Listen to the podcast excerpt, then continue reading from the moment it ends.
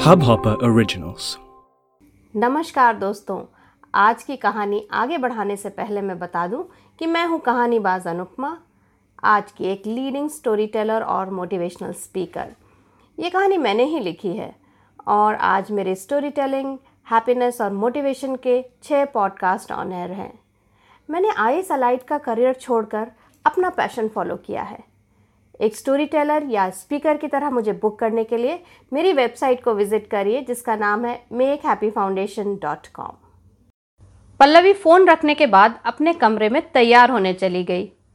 नाश्ता करके कॉलेज निकलते समय उसने बाबूजी को बताया कि करण उसे डिनर पर ले जाना चाहता है। देखो पल्लवी, अभी हम किसी को इस रिश्ते के बारे में बता नहीं रहे हैं। ऐसे में मिलने से बातें बनेंगी। जाने की मना ही नहीं है पर शिवी को साथ लेके जाना। ठीक है बाबूजी, मैं करण को बता देती हूँ। कहकर पल्लवी फ़ोन की तरफ़ बढ़ी। फ़ोन करण ने ही उठाया। करण, मैं डिनर पर चलूँगी, पर शिवी भी आएगी। ओके पल्लवी, फिर मैं उसके भाई को भी इनवाइट कर लेता हूँ। ओके करण क्वालिटी पे मिलते हैं साढ़े सात बजे। डिनर बहुत ही बढ़िया रहा और अगले दिन करण ड्यूटी पर वापस चला गया। तीन महीने निकल गए। और जल्दी ही वो दिन आ रहा था जब करण को वीर चक्र मिलने वाला था। पल्लवी और करण के माता पिता अक्सर मिलते रहते थे और उनके आपस में बहुत अच्छे ताल्लुकात भी बन गए थे। एक दिन करण के माता पिता पल्लवी के घर खाने पे आए हुए थे। हँसी मज़ाक हो रहा था कि करण की माँ ने कहा, देखिए उषा जी, करण के पुरस्कार समारोह में आप सबको भी होना चाहिए। प्रोग्राम बना लीजिए, एक महीना ही रह गया है बस। हम भी चलना तो चाहते हैं, उषा जी ने अपने पति की तरफ़ देखते हुए कहा। हाँ हाँ हम लोग बिल्कुल आएँगे, पल्लवी के पिताजी बोले। आएँगे का क्या मतलब है? दत्त साहब बोले। अरे भाई, सब लोग साथ चलेंगे और आर्मी गेस्ट हाउस में रुकेंगे, बड़ा मज़ा आएगा।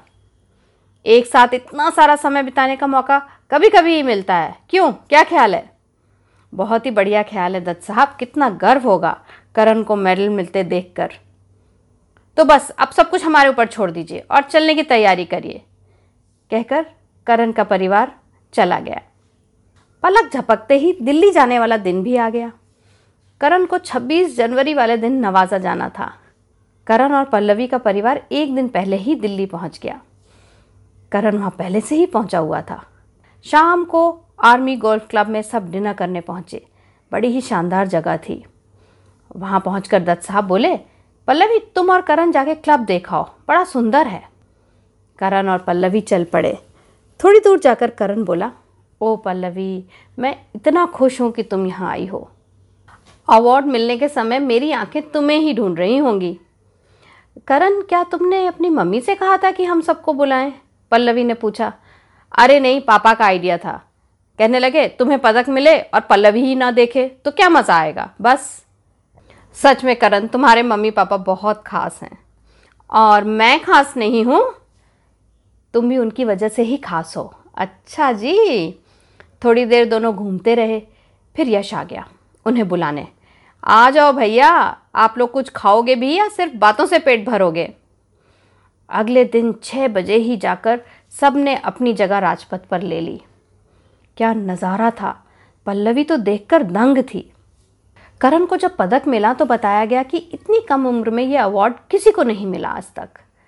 करण जब पदक लेने पहुँचा तो उसने पल्लवी की तरफ़ देखा और वो लम्हा पल्लवी के लिए सबसे ज़्यादा खुशी और गर्व का था। अपनी किस्मत पर खुद ही रश्क हो चला था। जलसे के बाद सब लोग रेस्ट हाउस वापस आ गए। दोपहर के एक बज गए थे। जनवरी में भी गर्मी बहुत थी। पल्लवी के सिर में दर्द होने लगा था। पर किसी का मज़ा ख़राब नहीं हो, इसलिए उसने किसी से कहा नहीं। क्या हुआ पल्लवी? उसकी माँ ने पूछा। कुछ नहीं माँ, थोड़ी नींद आ रही है। लगता है रात भर फ़ंक्शन के बारे में सोचती रही, है ना? शायद माँ। अच्छा खाने के बाद सो जाना। खाने के बाद करण ऑफ़िस चला गया और पल्लवी सोने। शाम को सारे पदक विजेताओं के लिए एक पार्टी थी राष्ट्रपति जी के यहाँ। परिवार वाले भी आमंत्रित थे। अरे पल्लवी, उठ के तैयार हो, पार्टी का टाइम हो रहा है। पल्लवी उठी तो उसका सर अभी भी भन्ना रहा था। किसी तरह उठकर तैयार हुई, करण की मनपसंद साड़ी पहनी। वाह, दीदी, बेहद खूबसूरत लग रही हो, छोटी बहन बोली। सच में? हाँ दीदी। चलो भाई, बाबूजी की आवाज़ आई। ब्रिगेडियर साहब बुला रहे हैं। पल्लवी को देखते ही ब्रिगेडियर साहब बोले, भाई, बहू हो तो ऐसी, कोई इसकी नज़र तो उतारो। पल्लवी शर्म से कुछ बोल ही नहीं पाई। राष्ट्रपति भवन देखकर तो सबकी आँखें चकाचौंध हो गईं। अंदर गए तो क्या माहौल था? इतना स्वागत और इतनी खातिरदारी। हर तरफ़ राष्ट्रपति का स्टाफ मेहमानों की देखरेख कर रहा था। तभी करण आया, आओ, आप सबको राष्ट्रपति से मिलवाता हूँ। सब लोग मिले, फ़ोटो खींची। ऐसा लगा जैसे कि कोई सपना हो। बड़ी बड़ी गोल मेज़ों पर लोग बैठकर पार्टी का आनंद ले रहे थे। चलो पल्लवी, तुम्हें अपने कुछ दोस्तों से मिलवाता हूँ। ठीक है करण, चलो। अरे पल्लवी, क्या हुआ? तुम कुछ अनमनी लग रही हो? करण ने पूछा। नहीं करण, कुछ नहीं। कुछ तो है पल्लवी, किसी ने कुछ कहा क्या? अरे नहीं करण, बस थोड़ा सा सरदर्द है। तो बताया क्यों नहीं? और ये थोड़ा सा तो नहीं लग रहा। इसमें बताने वाला क्या था करण? सरदर्द ही तो है। अच्छा सुनो पल्लवी, ज़रा यहाँ बैठो, मैं अभी आता हूँ। कहकर करण ने उसे एक सोफे पर बिठा दिया। जब वो लौटा तो उसके साथ थी पल्लवी की छोटी बहन और हाथ में कार की चाबी।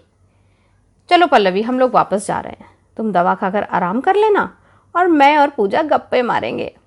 पर करण, ये तुम्हारी पार्टी है, वो भी इतनी खास। मैं थोड़ी देर में ठीक हो जाऊँगी। पर करण कहाँ मानने वाला था? बोला, तुम्हारे और अपने बाबूजी से बात कर ली है मैंने। अब चलो।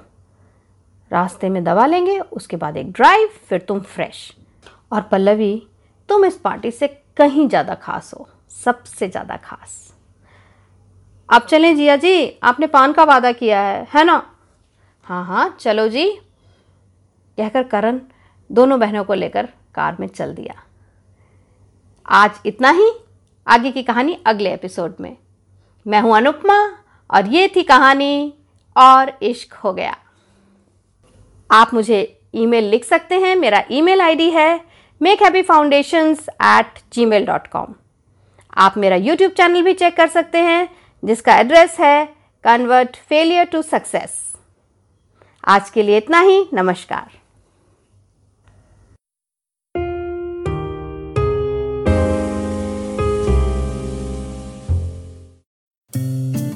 इस हब हॉपर ओरिजिनल को सुनने के लिए आपका शुक्रिया। अगर आप भी अपना पॉडकास्ट लॉन्च करना चाहते हैं तो हब हॉपर स्टूडियो वेबसाइट पे रजिस्टर करें और एक मिनट के अंदर अंदर अपना खुद का पॉडकास्ट लॉन्च करें। यही नहीं स्टूडियो देता है आपको पूरी आज़ादी कहीं भी, कभी भी अपना पॉडकास्ट लॉन्च करने की सिर्फ़ तीन आसान स्टेप्स में। तो साथ में अपना पॉडकास्ट शुरू करने के लिए तैयार। Just hop on Hub Hopper simply content